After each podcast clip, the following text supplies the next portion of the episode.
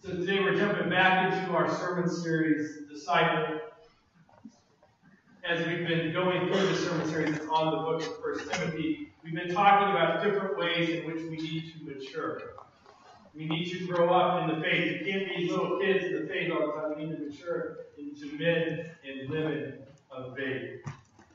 And part of maturing is being able to prioritize.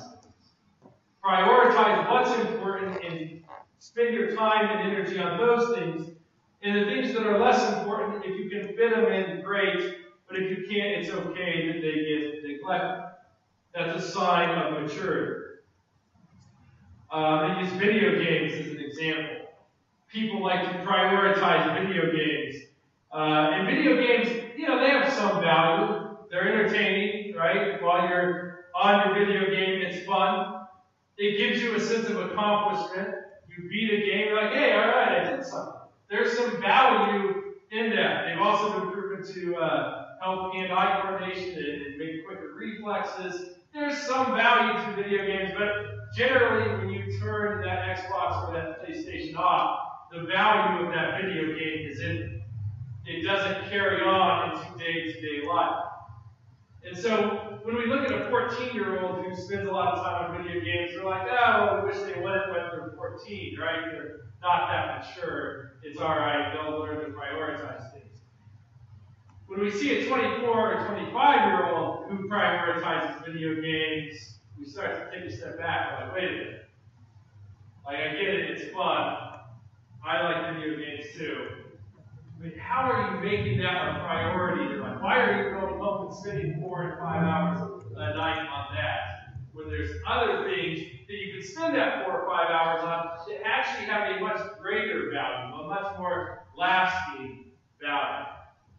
We'd say that's a mark of immaturity if you're still prioritizing this thing that has less value over the things that have more value, like perhaps a career and your family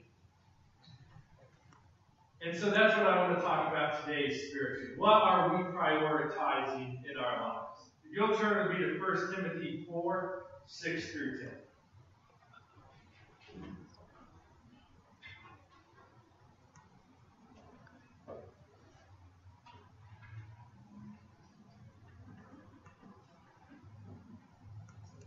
If you put these things before the brothers, you will be a good servant of Christ Jesus being trained in the words of faith and of the good doctrine that you have followed. Have nothing to do with the reverent, silly myths. Rather, train yourself for godliness.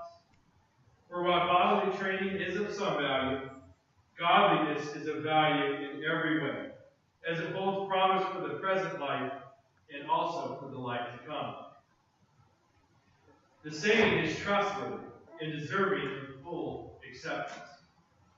For to this end we toil and strive, because we have our hope set on the living God, who is the Savior of all people, especially of those who believe. So the passage here opens up with Timothy, uh, excuse me, Paul rather, encouraging Timothy to be a good servant of Jesus. And it says by recommending these things or telling these things. And what he's telling them, if you back up to the beginning of chapter 4, is that there were false teachers rising up in the church. They had bad doctrine. In fact, it's the doctrine of demons that they were preaching. They were preaching um, asceticism, basically total denial of the body, total denial of the physical. They were saying you should not marry, you should not eat these certain things. In fact, they, uh, I was reading this lead, they're basically saying you should only be eating vegetables. Not a very fun diet. But they're teaching these things. And they're teaching them as doctrine. They're teaching them as the gospel. They're saying this is the way to godliness. And Paul says, no, that is not it. So these are things, marriage, food, these are all things that have been created by God to be enjoyed. So he's telling Timothy in, in showing the people this, this is false teaching, that's going to make you a good servant of Jesus. You need to be fighting this false doctrine. You need to be fighting these false teachers. You need to be going to the people and telling them the true way. And this is opposed by Timothy being trained in the words of faith and good doctrine. Timothy, you have been trained in words of faith and good doctrine. While this is addressed to Timothy, a pastor, I would say this is true of all disciples. All disciples need to be trained by the words of faith and good doctrine. See, as we've been going through this series called Disciple, we've been also defining what it means to be a disciple. And this is a lot of what we do on Tuesday nights is work through what it looks like to be a disciple. We have a definition for what a disciple is. A disciple is someone who worships Jesus. A disciple is someone who is being changed by Jesus. A disciple is someone who is learning to obey Jesus. And finally, a disciple is someone who is teaching others to do the same. See, the call to make disciples is not merely to one like portion of the church. It's not just pastors and it's not just ministers who are called to make disciples. Anybody who is a disciple of Jesus is called to make disciples of Jesus. And so it is important that all of us as disciples are trained by God's Word, that we are trained in good doctrine, so that when we hear the bad doctrine, because when you're discipling people, you're going to find out they've been trained in some bad doctrine. You're going to find that they believe things are true that are not true. They are going to believe certain things that actually go against God's Word. And you need to know God's Word. You need to know good doctrine so that you can combat that false doctrine. He further encourages Timothy have nothing to do with irreverent, silly myths, but rather train yourself for godliness. Have nothing to do with these irreverent, silly myths. The myths that it was through bodily discipline that you could somehow achieve holiness. That's a myth. You cannot do enough good things. You cannot beat your body down enough to please God. That's not going to happen. He's saying godliness is more than just this physical thing, it goes far beyond that. There are still some people you will hear who preach this asceticism. That it is only by doing these certain things that you're going to be godly. That's not the gospel. That's not what we have been taught. What we've been taught is that we can't do anything to please God apart from faith.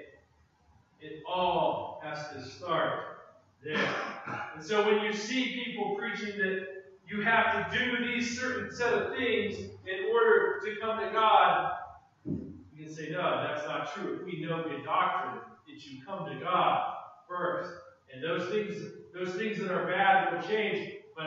Also, the gospel gives you great freedom to enjoy those things which are good. I ran into, and I've run into actually several groups of people who, uh, and this is an example of that, who believe that you should never go to a doctor. That you don't go to a doctor. Why would you go to a doctor if you have God? And at first, it might appear like, oh man, those people have faith. They're placing all of their faith in God. But first of all, all healing comes from God, whether it's done through medicine or not. But secondly, you are not going to find that anywhere in the scriptures. You are not going to find that. In fact, we see the opposite even. Paul will actually encourage Timothy. Timothy has stomach ailments going on. And Paul writes to him and says, Timothy, stop drinking only water. Timothy, you're going to have to drink some wine in order to cure your stomach ailments. Do it. Stop drinking just water. It's okay. It's okay to take the medicine so that you get better.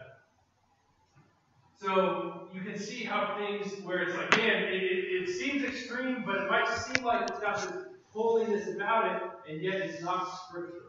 It's not true. I had an ear infection this week. Better believe I went to the doctor. Was like, this is not, this is not working out. I'm not fighting it off on my own. Need some medication. We Living up a wonderful time of modern medicine. It's okay to take advantage of that. Please do. That's an irreverent myth. It's not true. You are not going to find that in Scripture. There's other irreverent, silly myths that people believe and follow. I live right around the corner from a fortune teller. They, they read palms, they read cards, they read the stars, they read all these things to tell you for your future. And there are people who buy into this, but that's not of God. In fact, you see the opposite. You see that you should be staying away from that, that you should be staying away from trying to communicate with the spirit world and all of that goes on with that. Have nothing to do with that. He's not saying don't know about it. You can know about it because you need to know what people believe in order to come against it with the truth. He's saying have nothing to do. Don't let that become a part of your life. Timothy, you, disciples. Don't let these irreverent, silly myths become a part of your life. Stay far from it. And instead, train yourself for godliness. Train for godliness. Why? Because godliness, as opposed to, let's say, bodily training, godliness has value in all areas. Not just here and now in this life, but also in the life to come. Paul says what bodily value is, or bodily training is of some value. Limited. There's some value. It's limited. It's limited to you. If you're in good shape, you know, it's limited to helping your family as well so you can be around a long time with them, but ultimately this life will end. And no matter how good shape you're in, you're going to die at some point. There's some value there, but it's limited. Godliness, though, value is here and now, but there is also value in after this life. In eternity, there is value in godliness. And so, because of that, we must take training in godliness seriously. And we need to put it above training in all other areas. We need to put that above everything else in our life. We need to be in the Word. We need to be in prayer. We need to be around fellow believers. These things should come first, because this is how we train in godliness. All those other things have to come secondary, because their value, their scope is limited. You might replace this, maybe you're not into bodily training as much, although a lot of you in here are, right? There's some big guns in this church. A lot of people lifting, which is good. There's value in that to a degree. Other things we see this in, we see sports, training in sports get put way up here. So that people, families are missing church on Sunday so that their kid can be in a game or a tryout. Sports are good. Sports have some value. They train you, you know, they, they train you to be physically active. They train you to work together as a team. They train you that all parts of a team are valuable. They train you to reach towards a goal. They have value. Sometimes you might get a scholarship. They might have a little bit of monetary value to your kid. They're probably not going for it. I'm sorry. But there is some value there, but it's so limited. There's a you know there's a, a, a date to you know shelf life to that value, and then it's going to be over. Other things creep in that people are more worried about being disciplined than, than godliness. Financial discipline. Financial discipline is a good thing. There is value in it. It's good to know how to make a budget. It's good to know how to invest and save and do all those things. But there's limited value to money. There's limited value to that. So old saying goes, you can't take it with you when you're dead, right? The value of money is limited to this life. Can't buy you love, right? There are things money can't do. Its value is limited. There are people who take training for their job and put it at the top. They say, me being good at this job is what's most important. It's going to give me a promotion. It's going to give me a raise. It's going to give me status. And so I'm taking my training for this job and I'm putting it up here, and everything else comes second. That also has limited value. You're only at work so long. There are things more important than work. At some point, you'll have to retire. The value of that training in your job is limited. And all these things I've talked about, they're good and there is value in them. The value stops, whereas the value of godliness continues on into eternity. It starts here and now, and there are great things about here and now, but when you die, that's just the beginning. It carries on into eternity. The value of godliness is more than anything else on earth. Paul tells Timothy, it is to this end that we toil and strive. The end of godliness. Godliness in themselves, but godliness in those who they are discipling as well. That is what they're working so hard towards. We think church planting is rough in New England. You should have tried it for these guys. They were beaten, they were thrown in jail, they were outcasts, and yet they were toiling and striving continually anyway, so that godliness would come to bear in their lives and the lives of their disciples. And why would they toil and strive to that end, to the end of godliness? Because as they put it, their hope is in the living God. So Paul says, our hope is in the living God. It's important that you know what your hope is in. Because what you place your hope in is going to affect your actions. If your hope is in the living God and Him alone for your salvation, then you are going to say training and godliness is absolutely what should be up here. And training and everything else comes second. But if your hope is in your job, then that training is going to be what's most important. If your hope is in how you look, then all of a sudden that physical training becomes most important. What you place your hope in will determine your actions. Our hope is in the living God. Your hope should be in the living God. Only place where our hope will never be disappointed, where our hope will never be down.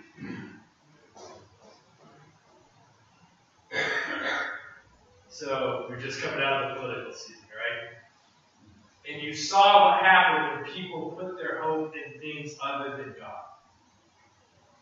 Their hope was in a candidate or a political party. And because of that, their hope being in those things, they start trading themselves in those things. They start arguing why their side, left or right. Or I guess for you guys, left or right. Alright, why their side is better than the other side. They train in that. They research that. They're arguing that. But, because their hope has been in that, leads to what I would call a lot of ungodly things. For example, if your hope was in the left side of things, your hope was in your candidate, Hillary Clinton, she didn't win. So that hope was taken away. And if you watched the election coverage that night, you saw people just in despair.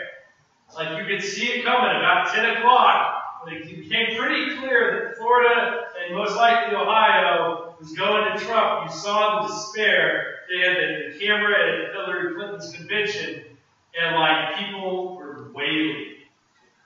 Were in despair.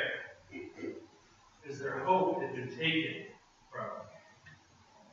See, if your hope is in the living God, He's not going anywhere. So even if you fall on the left side of the political spectrum, even though your candidate is losing, you're not in despair. Because you know who has your destiny in His hands.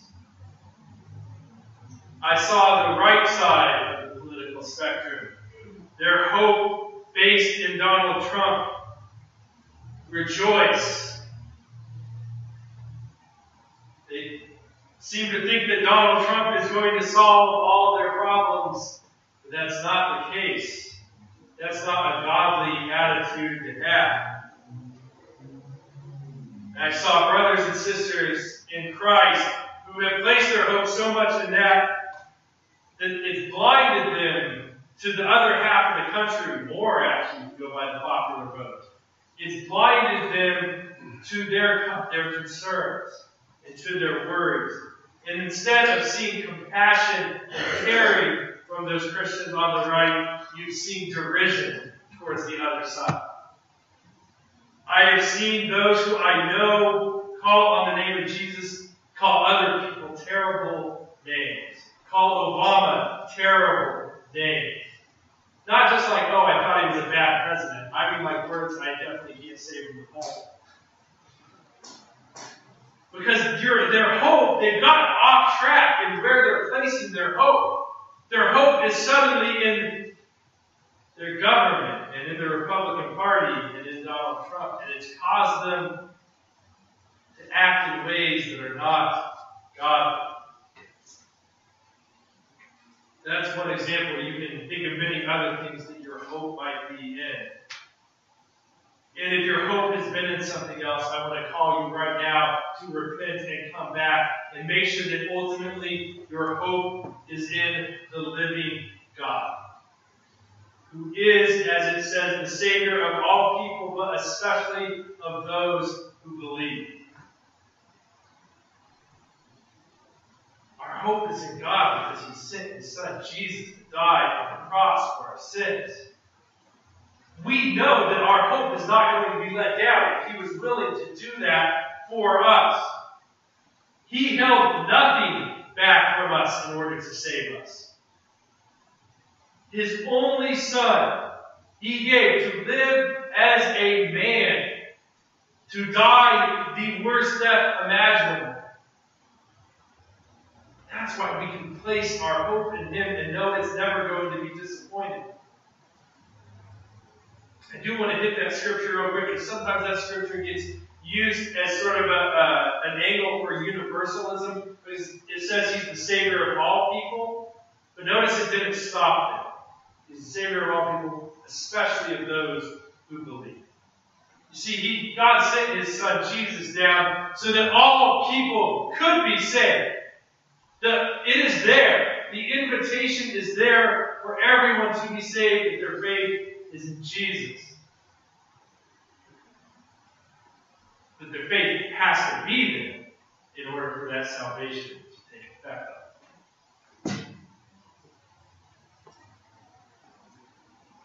That should drive us to put our hope in God and God.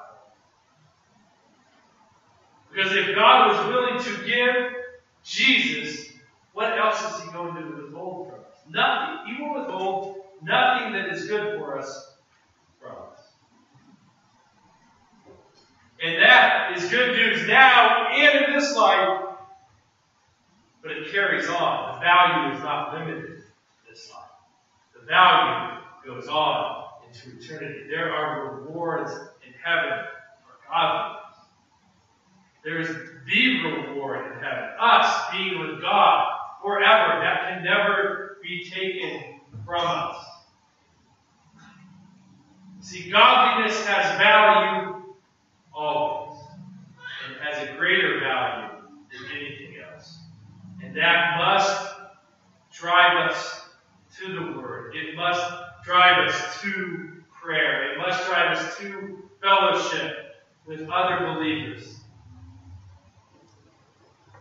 Let us strive to do that together, to push one another up, push ourselves up to God.